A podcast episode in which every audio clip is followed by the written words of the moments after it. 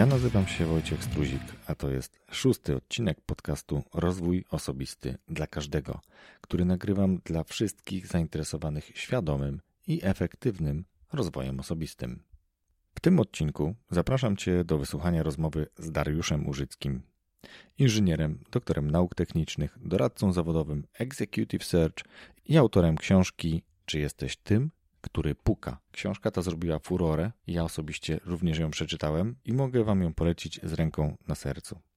Rozmawialiśmy o poskramiaczu lwów, rozmawialiśmy o zestawie narzędzi połączonych, turkusie, seledynie, czyli z dystansem do modeli zarządzania. Rozmawialiśmy także o autorefleksji i książkach. W tle niestety dają się słyszeć odgłosy wynikające z tego, że tą rozmowę akurat nagrywaliśmy w biurach wynajmowanych na godziny. Nie wszędzie wyciszenie jest na tyle dobre, żeby nie było słychać tła. To było nasze kolejne spotkanie z Dariuszem. Pierwsze nagranie niestety nie nadawało się do publikacji. Na szczęście Dariusz szybko odpowiedział i udało się zorganizować kolejne spotkanie. I już teraz zapraszam Cię na wysłuchanie naszej rozmowy.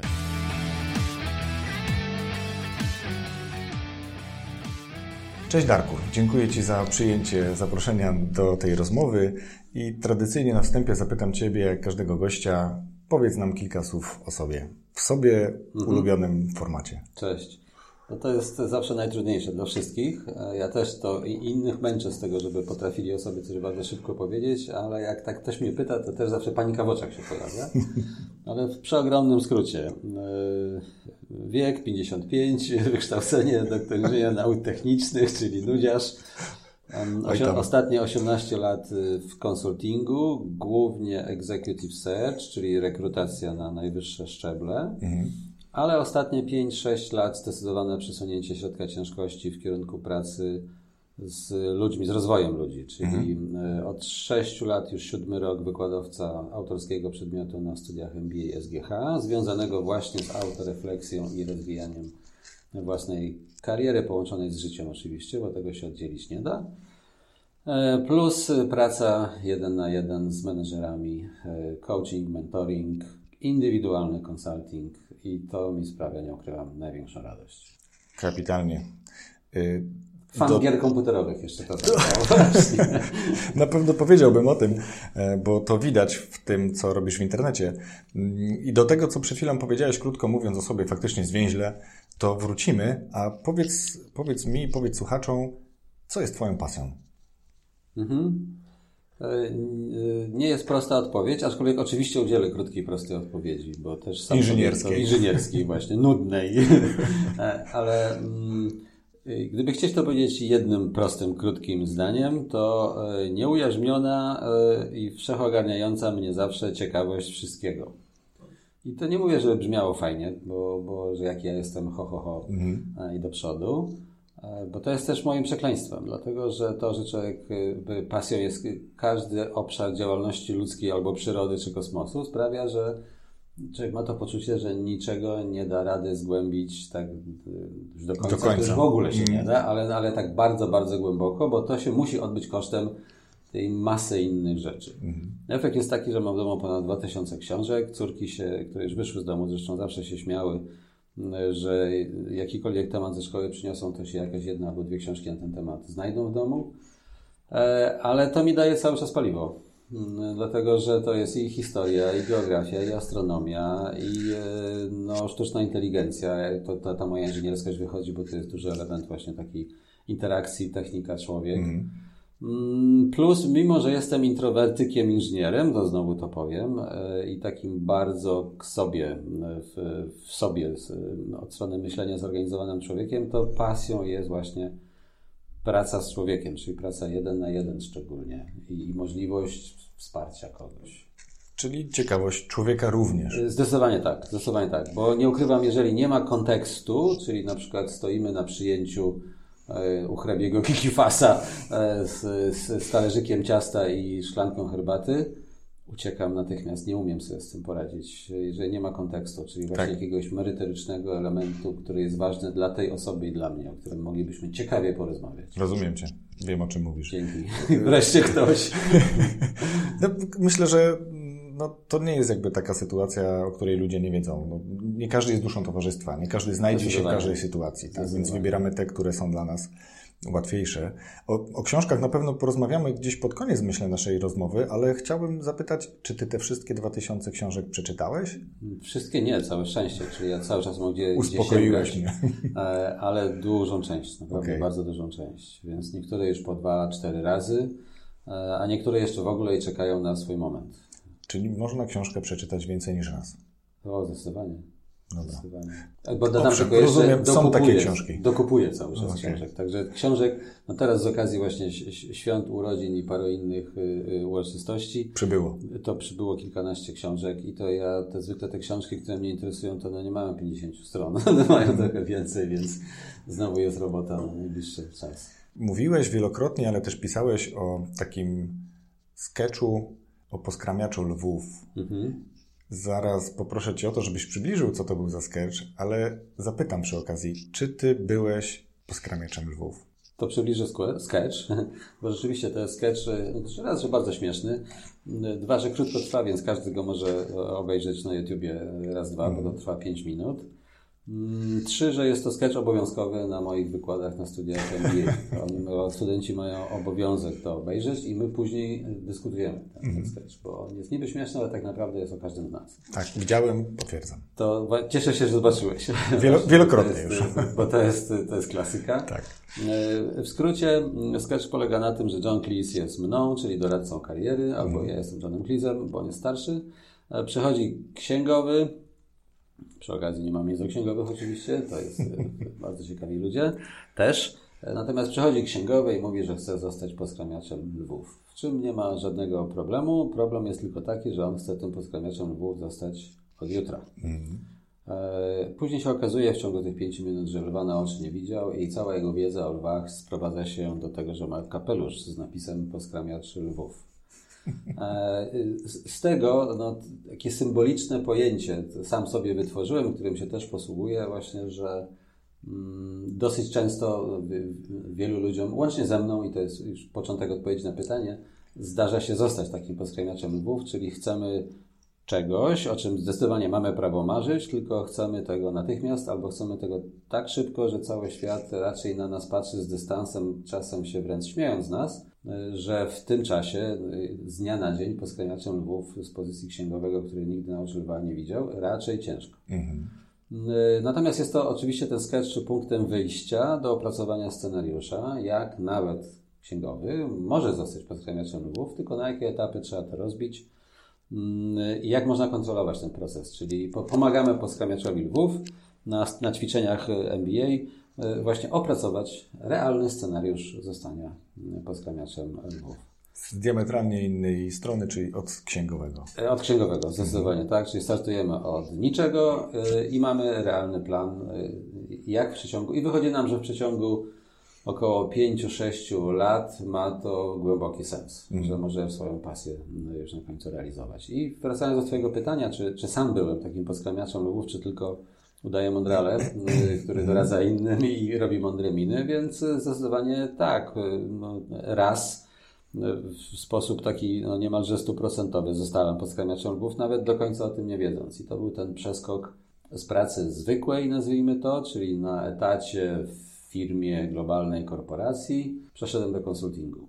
To był mm, Samo przejście do konsultingu było e, już pokierowane przypadkiem. Sam fakt, że wyszedłem na rynek pracy i chciałem zmian w swoim życiu, to była moja decyzja. Więc e, używając takiej metafory, to, że wypływam na morze, to, to była absolutnie moja decyzja. Przygotowałem sobie łódkę i fru. Natomiast, e, że zaprowadzi mnie ten rejs tak daleko i że w tym jednym wypłynięciu nie będę miał etapów pośrednich, tylko od razu wpadnę do konsultingu, nie miałem pojęcia, mhm. co jest fascynującą przygodą życia. E, z drugiej strony, jak wpadłem do konsultingu, nie miałem o nim za dużego pojęcia, więc tutaj chwała tym, którzy mi, którzy mi zaufali i uznali, że coś z tego młodego człowieka jest. Natomiast ani nie potrafiłem sprzedawać, ani nie rozumiałem e, usługi, e, no byłem inżynierem wtedy. E, więc e, z perspektywy czasu wtedy absolutnie byłem poskramiaczem e, lwów. Ale odnosząc się do Twojego inżynierstwa, do tego doświadczenia technicznego, to w konsultingu takie mam wrażenie bardzo mocno to, szczególnie Tobie, pomaga, tak? Bardzo takie mm -hmm. procesowe, mm, poukładanie Zdecydowanie. rzeczy. Po, po, po latach sobie to uświadomiłem. Mhm. Bo na początku człowiek coś czuł, że w miarę nieźle wychodzi, ale po latach już to sobie potrafiłem zwerbalizować właśnie i bardzo sobie chwalę.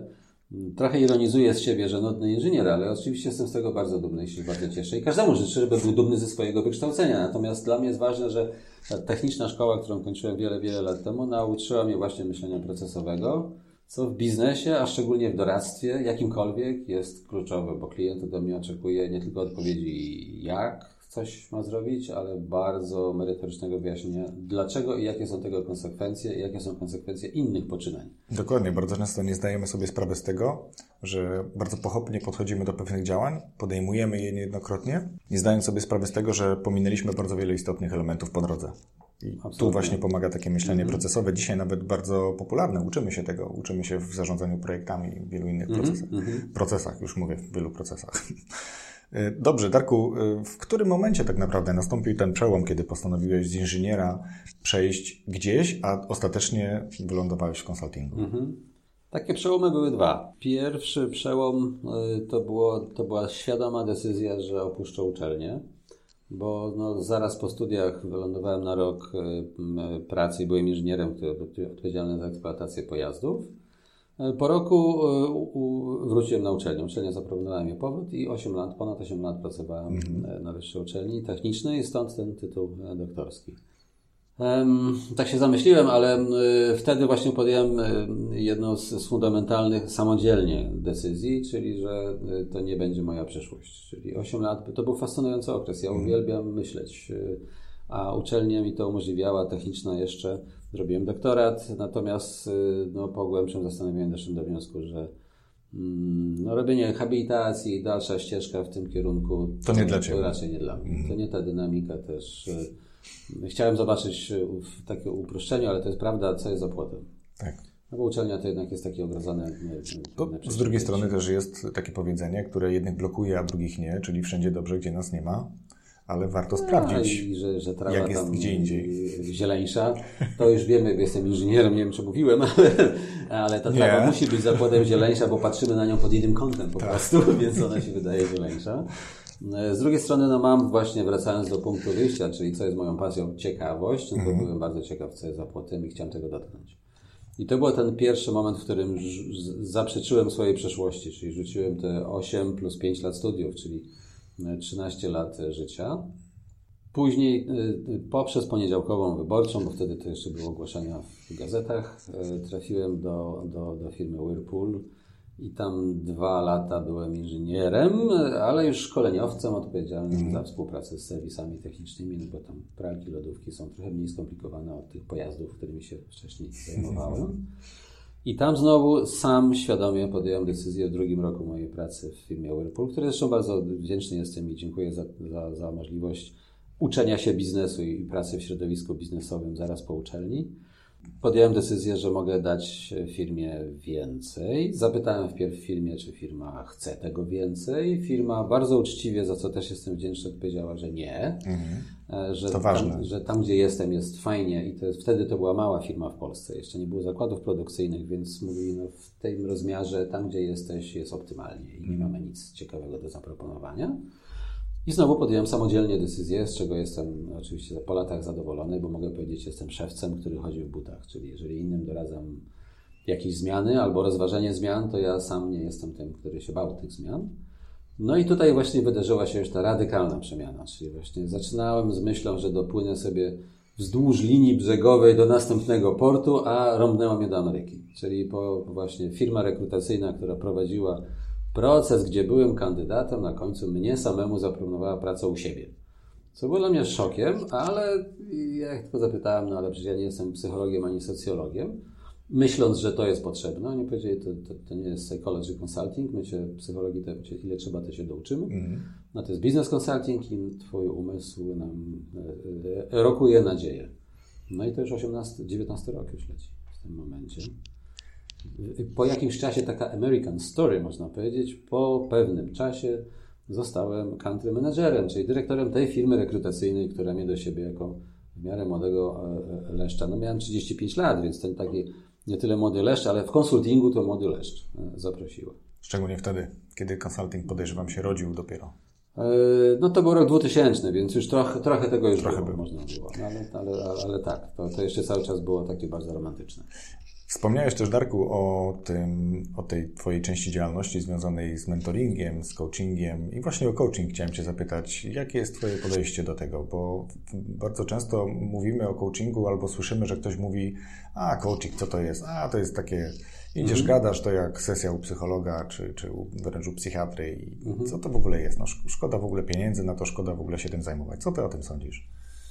No, nie będziemy tu odkrywać e, Ameryki, no już wiele artykułów i książek na ten temat napisano, więc z jednej strony pojęcie no oczywiście bardzo zdewaluowane niestety mm. w, w, w, Polsce, ale nie tylko w Polsce, ale w, w Polsce bardzo, bardzo istotnie. Właśnie Mamy osób... tendencję chyba trochę tak do, do podważania pewnych kwestii. No, tym bardziej, że no, jest to słabo regulowane z natury zjawisko i to do, ten typ doradztwa, mm. co oznacza, że każdy z dnia na dzień może tylko spełniać lwów, czyli coachem się mianować e, i nikt nie może mu w tym przeszkodzić. Także e, trochę trawestując powiedzenie Guslika z czterech pancernych, bo to moje pokolenie coachów jak mrówków e, w Polsce generalnie i tam sobie kamieniem rzuci, to w coacha trafi. Mhm.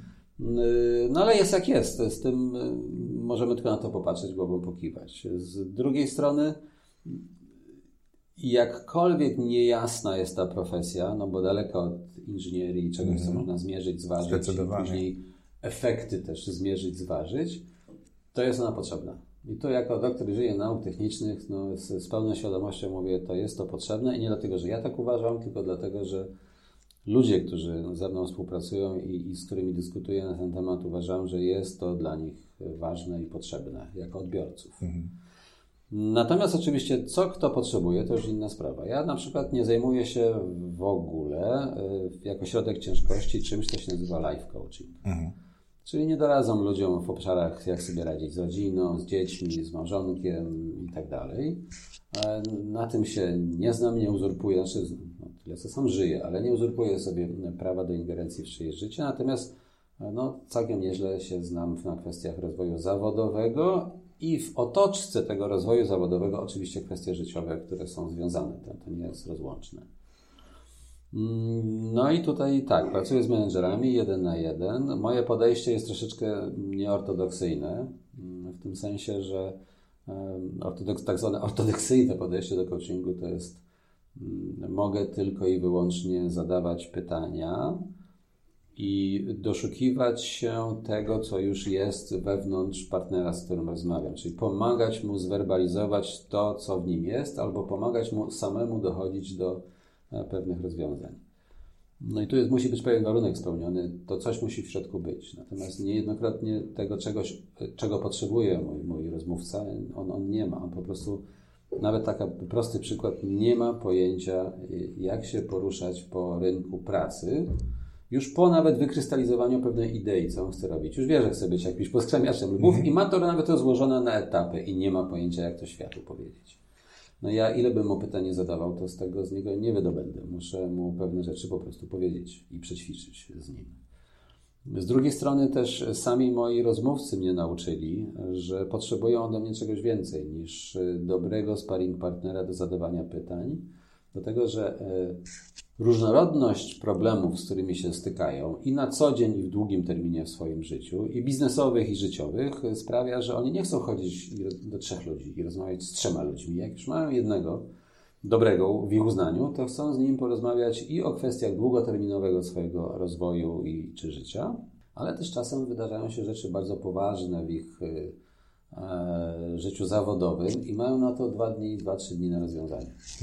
E, I też chcą mieć zewnętrznego partnera intelektualnego, który na tyle jest dojrzały e, życiowo i biznesowo i sam też był, bo byłem też dyrektorem zarządzającym przez około 10 lat i chcą z nim też na ten temat porozmawiać. Nie usłyszeć rozwiązanie, tylko właśnie kogoś, kto ich, ja to nazywam widelcem w miękkie E, dźgnie wielokrotnie i jest to ktoś nieemocjonalnie z nimi związany, nie z ich pracy, e, tylko właśnie z zewnątrz na zimno ktoś z nimi o tym e, porozmawia.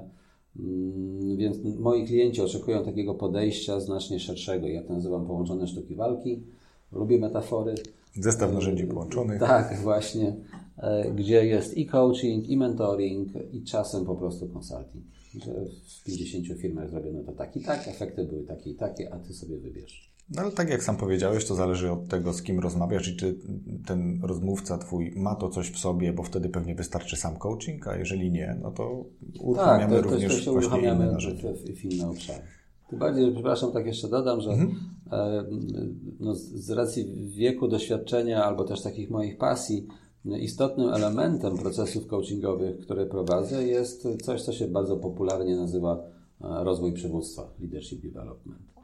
No i w tym przypadku mm, no ten element mentoringu już jest wręcz e, też niejednokrotnie istotny. No te moje 55 lat zaczyna sprawiać, że zaczynam być e, coraz częściej starszy od moich rozmówców.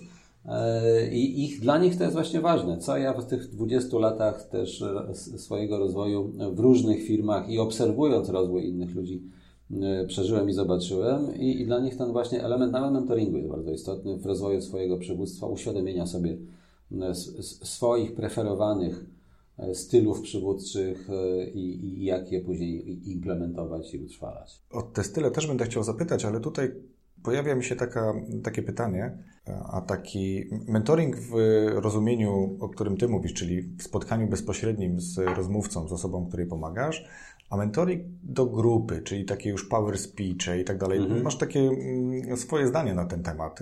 Gdzie jest ta granica między mhm. tym mentoringiem, który akceptujesz, a tym, który już jest na granicy takiego, nazwijmy to trochę kiczu mhm. i mody? Tak, to, to, to parę razy też no, no, dyskutujemy w, w internecie czy, czy, czy z ludźmi, z którymi się spotykam. Czasem się spieramy wręcz, wręcz o te, te modele. E, dla mnie, znaczy nie ma oczywiście, to nie matematyka, nie ma jakiejś prostej, jasnej granicy, że od tej kreski to już jest inaczej, ale mhm. mniej więcej ta granica dla mnie przebiega tam, gdzie jak traktujemy osobę, do której się zwracamy? Czy traktujemy ją jednorazowo, czyli wchodzę na salę, 200 osób, każdy kupił bilet tak. i generalnie mi zapłacił za, za, za tę przemowę, albo nawet nie płacił, ale jest dla mnie okazją do e, zdobycia, zdobywania sławy o, na tej mhm. zasadzie. Czy ale też potencjalnego klienta być właśnie może. Właśnie o to chodzi, ale, ale zmierzam właśnie do tego, że wchodzę na tę salę i nie mam intencji, nie ma w tym w ogóle modelu biznesowego indywidualnej kontynuacji. E, więc tutaj mam do tego duży dystans, e, do właśnie tak zwanych mówców motywacyjnych, mhm. czy nie ma kontynuacji, czyli właśnie wchodzę, na, natycham tych ludzi energią, e, ściągam ją z kosmosu i rzeczywiście ludzie, ci mówcy są dowcipni, inteligentni, absolutnie tego im nie można zarzucić. To są niezwykle profesjonalne, przygotowane pokazy. Z drugiej strony to ma wartość pokazu. Więc tutaj to są rzeczy, których absolutnie nie robię. Moją pasją jest jednak praca długoterminowa, czyli najchętniej móc kontynuować z kimś pracę jeden na jeden, mieć poczucie, że komuś konkretnemu do czegoś się y, przydały. Z drugiej strony mm, nie odmawiam prawa do życia oczywiście temu pierwszemu obszarowi. Jest popyt, jest podaż. Y, nie napadają na ludzi, nie zabierają im pieniędzy na siłę. Ktoś chce wydać pieniądze w ten sposób, ma do tego absolutne prawo. Możemy się trochę ponabijać nawzajem oczywiście z siebie czy w internecie i trochę tam się poironizować, ale to jest legalny biznes, więc niech sobie to... Tak, i mieć taki zdrowy dystans do tego i do siebie, bo to jest I bardzo właśnie, ważne dzisiaj. Nie nadymać się, nie tak, nadymać tak. się z tym wszystkim, że jakim ja jestem nie wiem, wielkim pomagaczem ludziom. Tak A zapewne jesteś. Ale Darku, jeszcze kolejna rzecz, czyli opowiedziałeś o mm, preferowanych modelach czy sposobach zarządzania, jakie dane jednostki posiadają. Mm, jakbyś też chwilę powiedział o tym, jak te modele zarządzania tak naprawdę na przestrzeni lat się zmieniły, czy zmieniają, czy w jaką stronę to podąża. Tu chcę powiedzieć trochę o, o Turkusie, z którego też się trochę, tak. E, trochę dystansujemy, ale dla... dla zieleń. zieleń. Ale dla wielu jest to jakby taka alternatywa, mm, coś, mhm. gdzie człowiek upatruje tego miejsca dla siebie, bo być może zraził się do tego czerwonego koloru, który mhm. nadal jednak funkcjonuje w bardzo wielu firmach. Jak, jak ty to widzisz? Mhm. Ha, musielibyśmy osobną rozmowę chyba przeprowadzić i to bardzo godzinną. Bardzo chętnie. To zróbmy bo, tylko krótkie wejście. To krótkie tego. wejście, bo, bo oczywiście mam swoje przemyślenia, nawet nie, no ty, ty akurat o tym wiesz, słuchacze nie muszą. Trzy artykuły na ten temat napisałem, e, też właśnie na seledynu tak zwanego, czyli e, czym jest, a czym nie jest, albo czym uzurpuje sobie chcący lub niechcący bycie turkus. Mhm. E, jestem w trakcie pisania czwartego i ostatniego, też taka mała zajawka, w którym opiszę business case, którym sam brałem udział, to jest hmm. najistotniejsze, czyli prawdziwy business case z Polski, nie z Ameryki, tylko z Polski. Hmm. Więc kluczowa rzecz, i z tym zawsze no, walczę, to może za mocne słowo, ale spieram się bardzo świadomie w, w artykułach w internecie czy w dyskusjach. Turkus, czy jakikolwiek model zarządzania ludźmi, nie jest zwieńczeniem historii zarządzania ludźmi. A często jest tak przedstawiane, że kiedyś tam drzewiej był czerwony, a później był inny. I to się przedstawia jako naturalną sekwencję, że z jednego wchodzimy w rozwój innego i on jest wyżej i szerzej i tak mhm. dalej. I zwieńczeniem I tego lepiej. gwiazda betlejemska albo na choince to, co jest na samej górze, to już jest turkus. to nieprawda. To z tym e, absolutnie się, to jest oczywiście moje zdanie, ale mam szereg mhm. fajnych argumentów. To jest uzupełnienie. To jest jeden z pięciu, sześciu, możemy sobie tam używać naukowo różnych kwalifikacji, równoprawnych modeli biznesowych i modeli zarządzania ludźmi. Bardzo ciekawy. Jestem ogromnym sam zwolennikiem kaskadowania władzy, wiedzy i, i upraszczania, upraszczania i dawania w dół jak najwięcej. Bo to działa po prostu. To jest skuteczne. Nie tak. dlatego, że jestem ideologiem, tylko że na koniec dnia to jest skuteczne. Natomiast oczywiście są momenty, w którym wszystko to trzeba schować do szuflady, bo nie wiem, tu wrócę do, do metafory wojskowej, bo z lasu akurat w tym momencie wyjechało 15 czołgów nieprzyjaciela.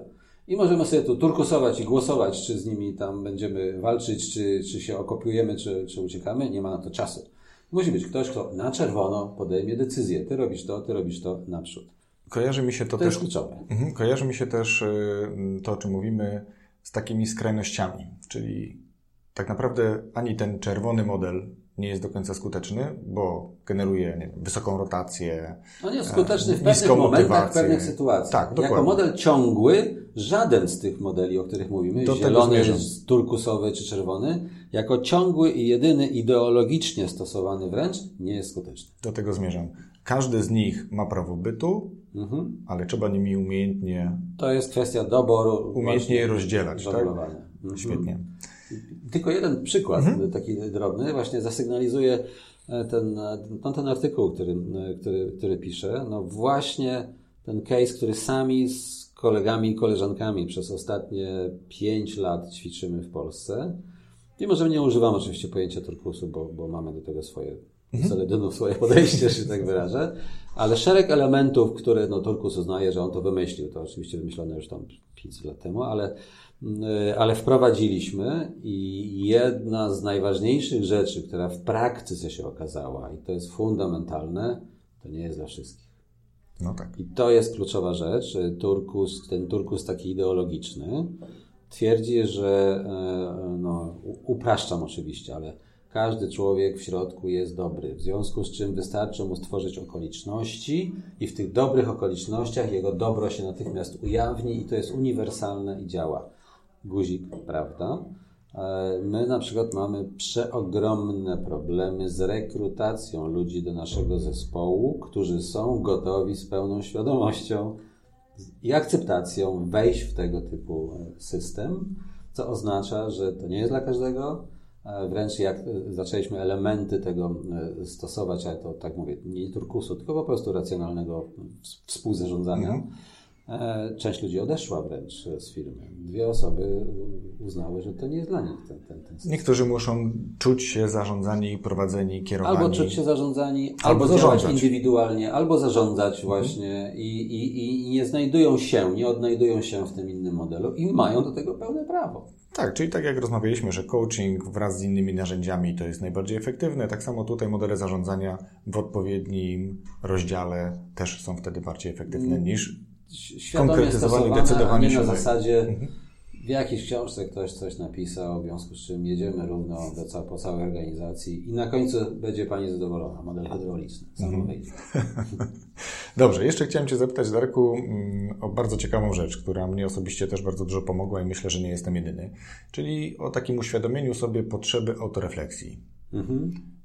Jak korzystnie, jak najbardziej efektywnie wykorzystać tą autorefleksję. No i że wiemy, ja wiem, mhm. że to nie jest działanie jednorazowe. No tak, też, też oczywiście nie uzurpuję sobie prawa, że wymyśliłem, bo to już... Ale jesteś propagatorem. Ale jestem propagatorem, zdecydowanie Na pewno odświeżyłeś tak, ten Absolutnie temat. tak. I, I jakby ktoś powiedział właśnie czym się zajmuje Dariusz Użycki w przestrzeni publicznej, to tak, jedna z głównych rzeczy to propaguje autorefleksję, ale do tego później mówi jeszcze i pisze, mówię i piszę, jak to robić, czyli sprowadzam to do codziennych zachowań.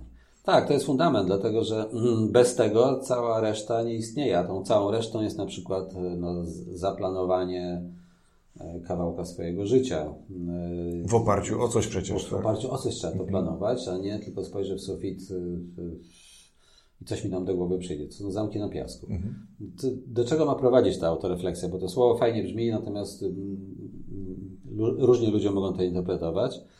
Na końcu to jest, się sprowadza do przynajmniej już dających się nazwać i ująć zagadnień, czyli rozpoznania e, własnych motywów w danym momencie, bo one się oczywiście mogą w życiu zmieniać. I, to już I zmieniają się na pewno. Odpowiedzi na to drugą wiemy, część Twojego pytania. Zmieniają się na pewno.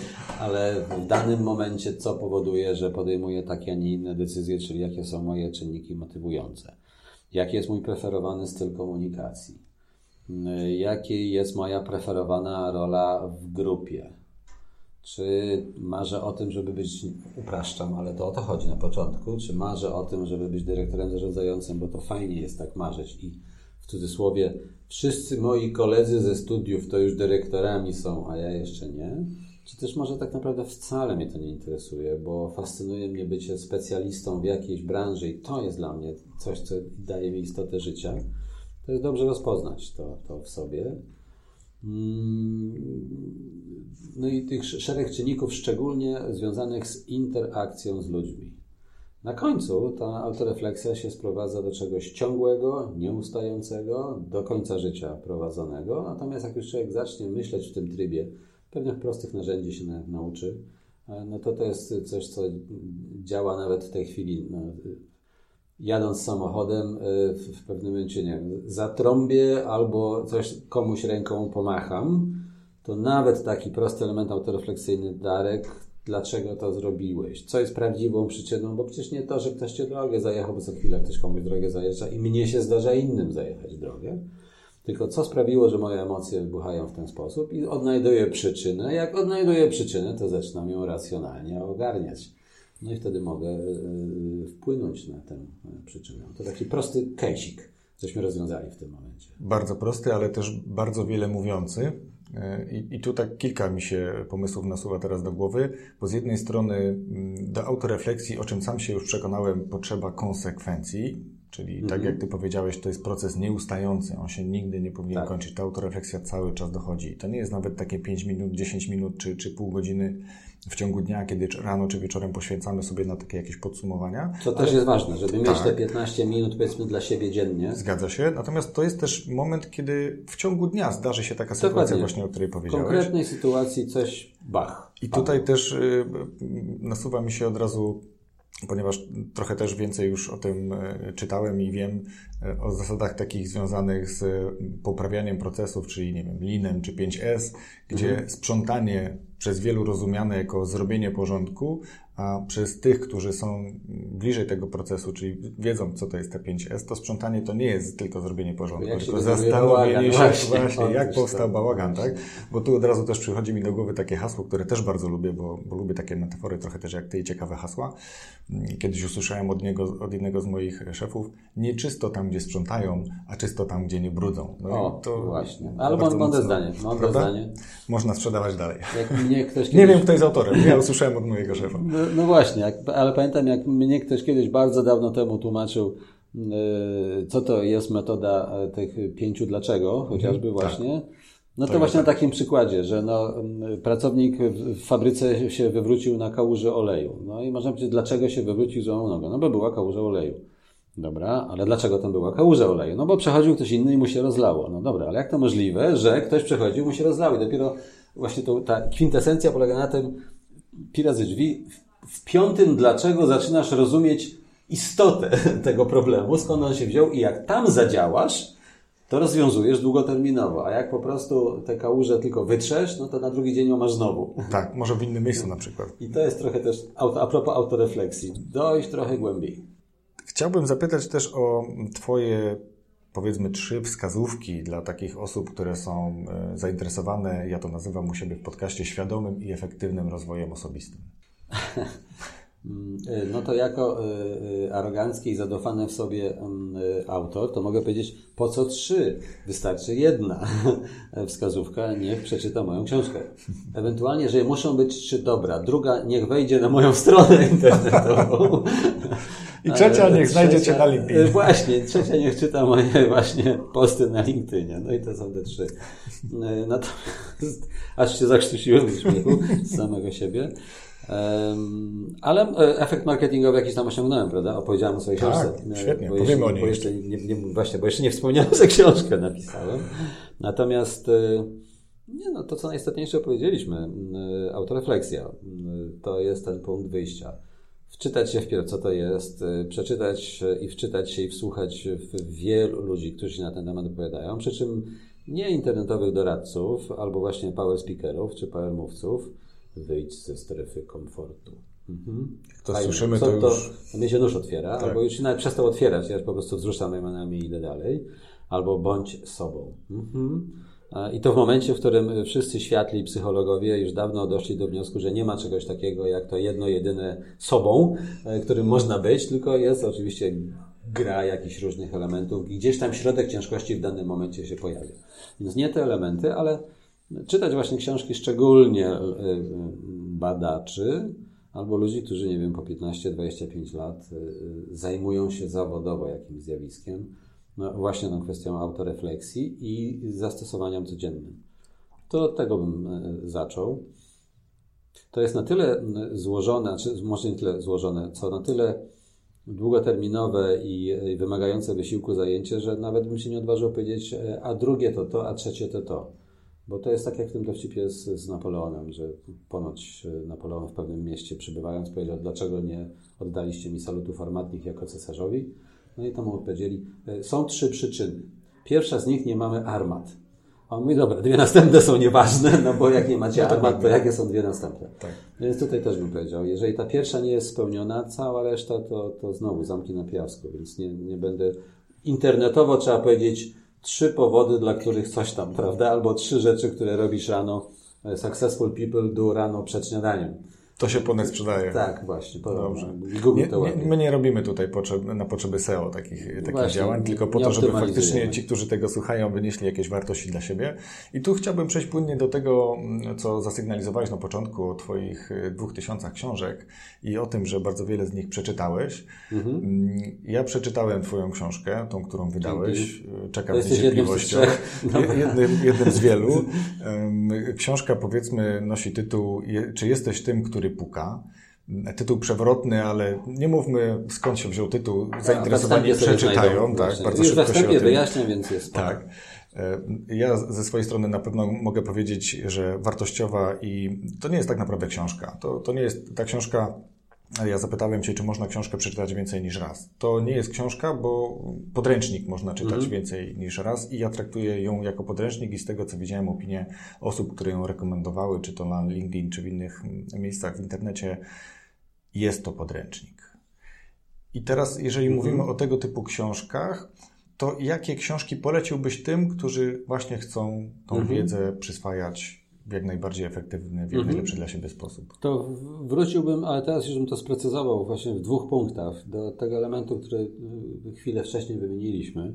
Jest masa książek dookoła nas. To jest truizm. Jest to po prostu, no nie chcę użyć słowa, ale użyję, zażygani po prostu setkami książek, poradników, podręczników, przewodników, jakkolwiek by to nazwać no i masa ludzi, łącznie ze mną, no nie daje sobie z tym rady. W tym sensie nie ma szansy, żeby przez to przejść. Tym bardziej, że to jest pod grubego palca, ale to 80-90% z tego to jest y, śmietnik. To są powtórzenia powtórzeń y, i opracowania opracowań i bestsellery New York Timesa czy jakiejś tam innej gazety. Więc ja sobie wypracowałem, to jest znowu a propos autorefleksji i świadomego poruszania się w przestrzeni wokół siebie, Wypracowałem jedną bardzo prostą metodę. mm, która mi się fantastycznie sprawdza. Ja po prostu patrzę, kto jest autorem książki. I nie patrzę na nazwisko, bo oczywiście nie znam wszystkich ludzi wartościowych na świecie. Natomiast y, patrzę, czy autor książki albo jest naukowcem, który przez ostatnie kilkanaście lat to zagadnienie zgłębia.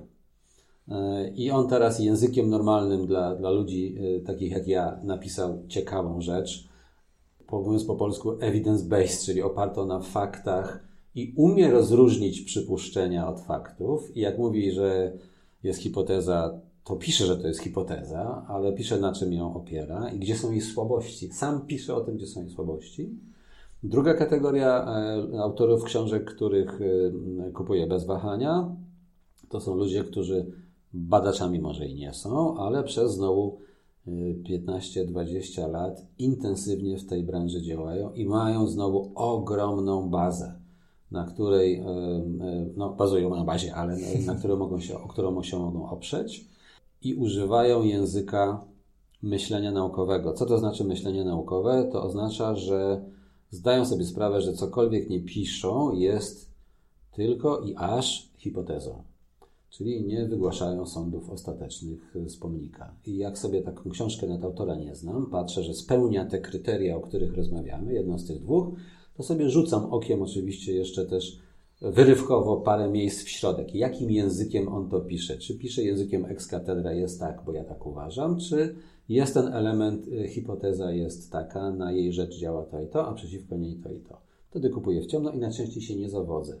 Więc jak ktoś się zapyta, Darku, czy czytasz dużo? Tak, czytam dużo, ale filtruję piekielnie i ze Wpierw y, dawno temu z pewnym zaskoczeniem, później nawet przez chwilę się tego wstydziłem, a teraz z dużą radością albo z otwartością, radość może nie, ale z otwartością mówię, tak, ja 80-90% tych książek, o których się dyskutuje szeroko w internecie, nie przeczytałem, nie wstydzę się tego ich nie przeczytam, bo za pół roku nikt już nie będzie o nich dyskutował albo za rok i one przeminą po prostu. I takich książek meteorów mamy dziesiątki.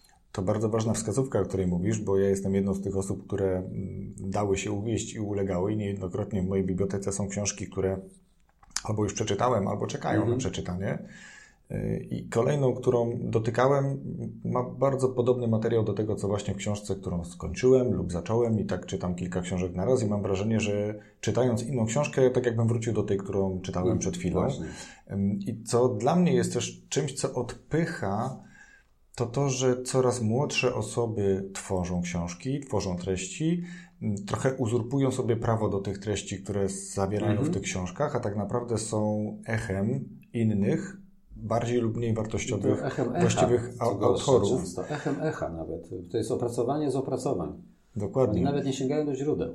Natomiast tak naprawdę w nawet bardzo starej literaturze można znaleźć wartości, które są ponadczasowe, i to te książki należałoby czytać, tak reasumując tak, to, to co ty powiedziałeś. Mój sposób, jak tę ograniczoną ilość czasu wykorzystać efektywnie.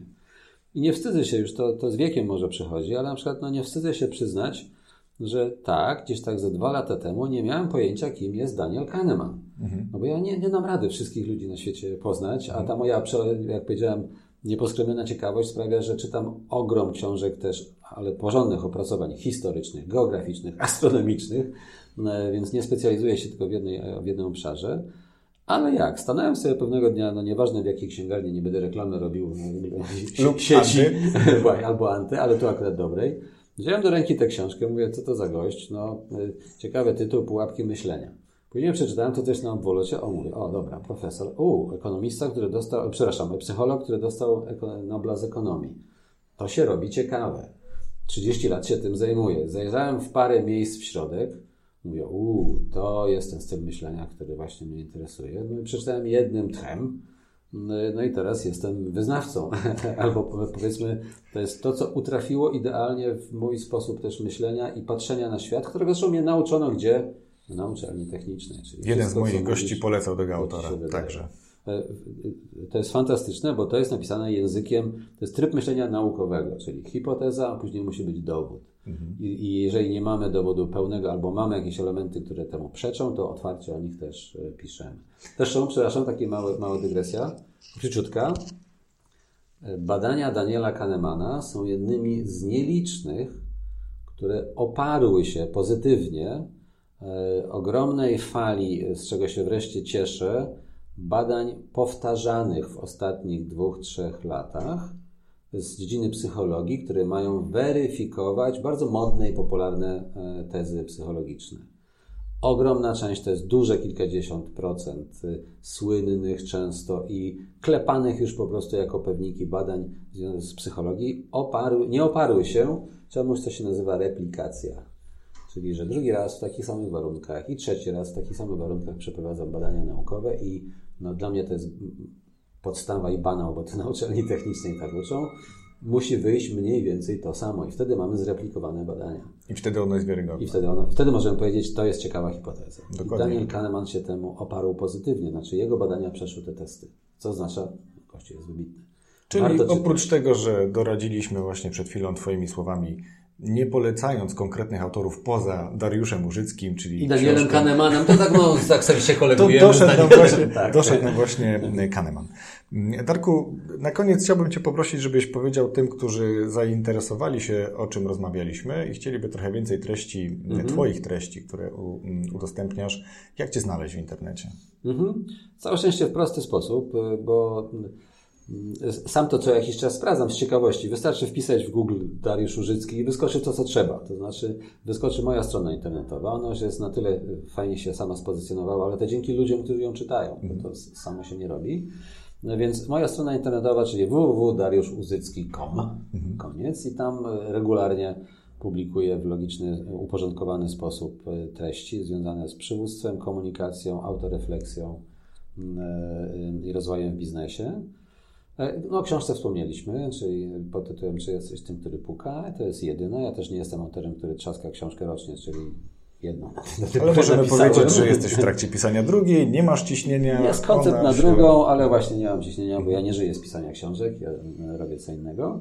Warto też, e, jeżeli ktoś ma konto na LinkedIn, to po prostu się ze mną połączyć i jeżeli uzna, że warto, a wierzę, że warto, to śledzić moje treści. Regularnie też publikuję w LinkedInie. E, last but not least, znowu mówiąc po polsku, ciekawość naukowa zwyciężyła i mimo, że zawsze sobie z tego trochę robiłem e, żartów, to dwa miesiące temu założyłem sobie konto na Facebooku. Z sukcesem. I, I, z sukcesem się okazuje tak, ćwiczę te zagadnienia, czy przyglądam się głównie. E, no jest to zupełnie inne medium oczywiście niż strona własna internetowa, czy też niż LinkedIn. Ma swoje ciekawe niuanse, e, więc też e, można mnie tam też znaleźć. Aczkolwiek to oczywiście znacznie lżejsze treści, znacznie krótsze, znacznie. Z większym dystansem. Z większym dystansem, bardziej właśnie, właśnie auto czy ironiczne. Natomiast e, poważne treści, strona internetowa i LinkedIn. Świetnie. Darku, na tym chciałbym dzisiaj skończyć. Bardzo dziękuję Ci za rozmowę, ale jak wspomnieliśmy w trakcie tej dzisiejszej rozmowy, dzisiejszego spotkania, dużo wartościowych e, tematów gdzieś możemy otwierać i no chyba będę za tym optował, żebyśmy mogli spotkać się po raz kolejny i rozszerzyć pewne tematy. Być może słuchacze sami nam podpowiedzą, o czym chcieliby mm, więcej posłuchać. A dzisiaj bardzo serdecznie Ci dziękuję. Dziękuję bardzo za zaproszenie. Do następnego razu. Do następnego razu.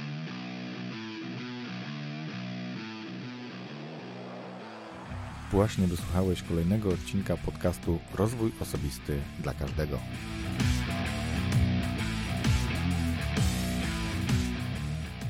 I jak podobał Ci się ten odcinek?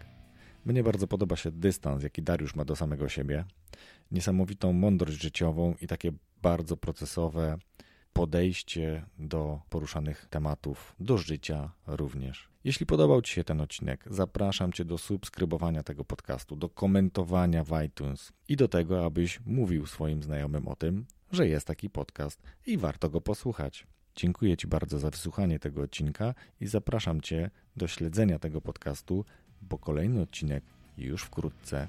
Przekonaj się. Pozdrawiam Cię serdecznie.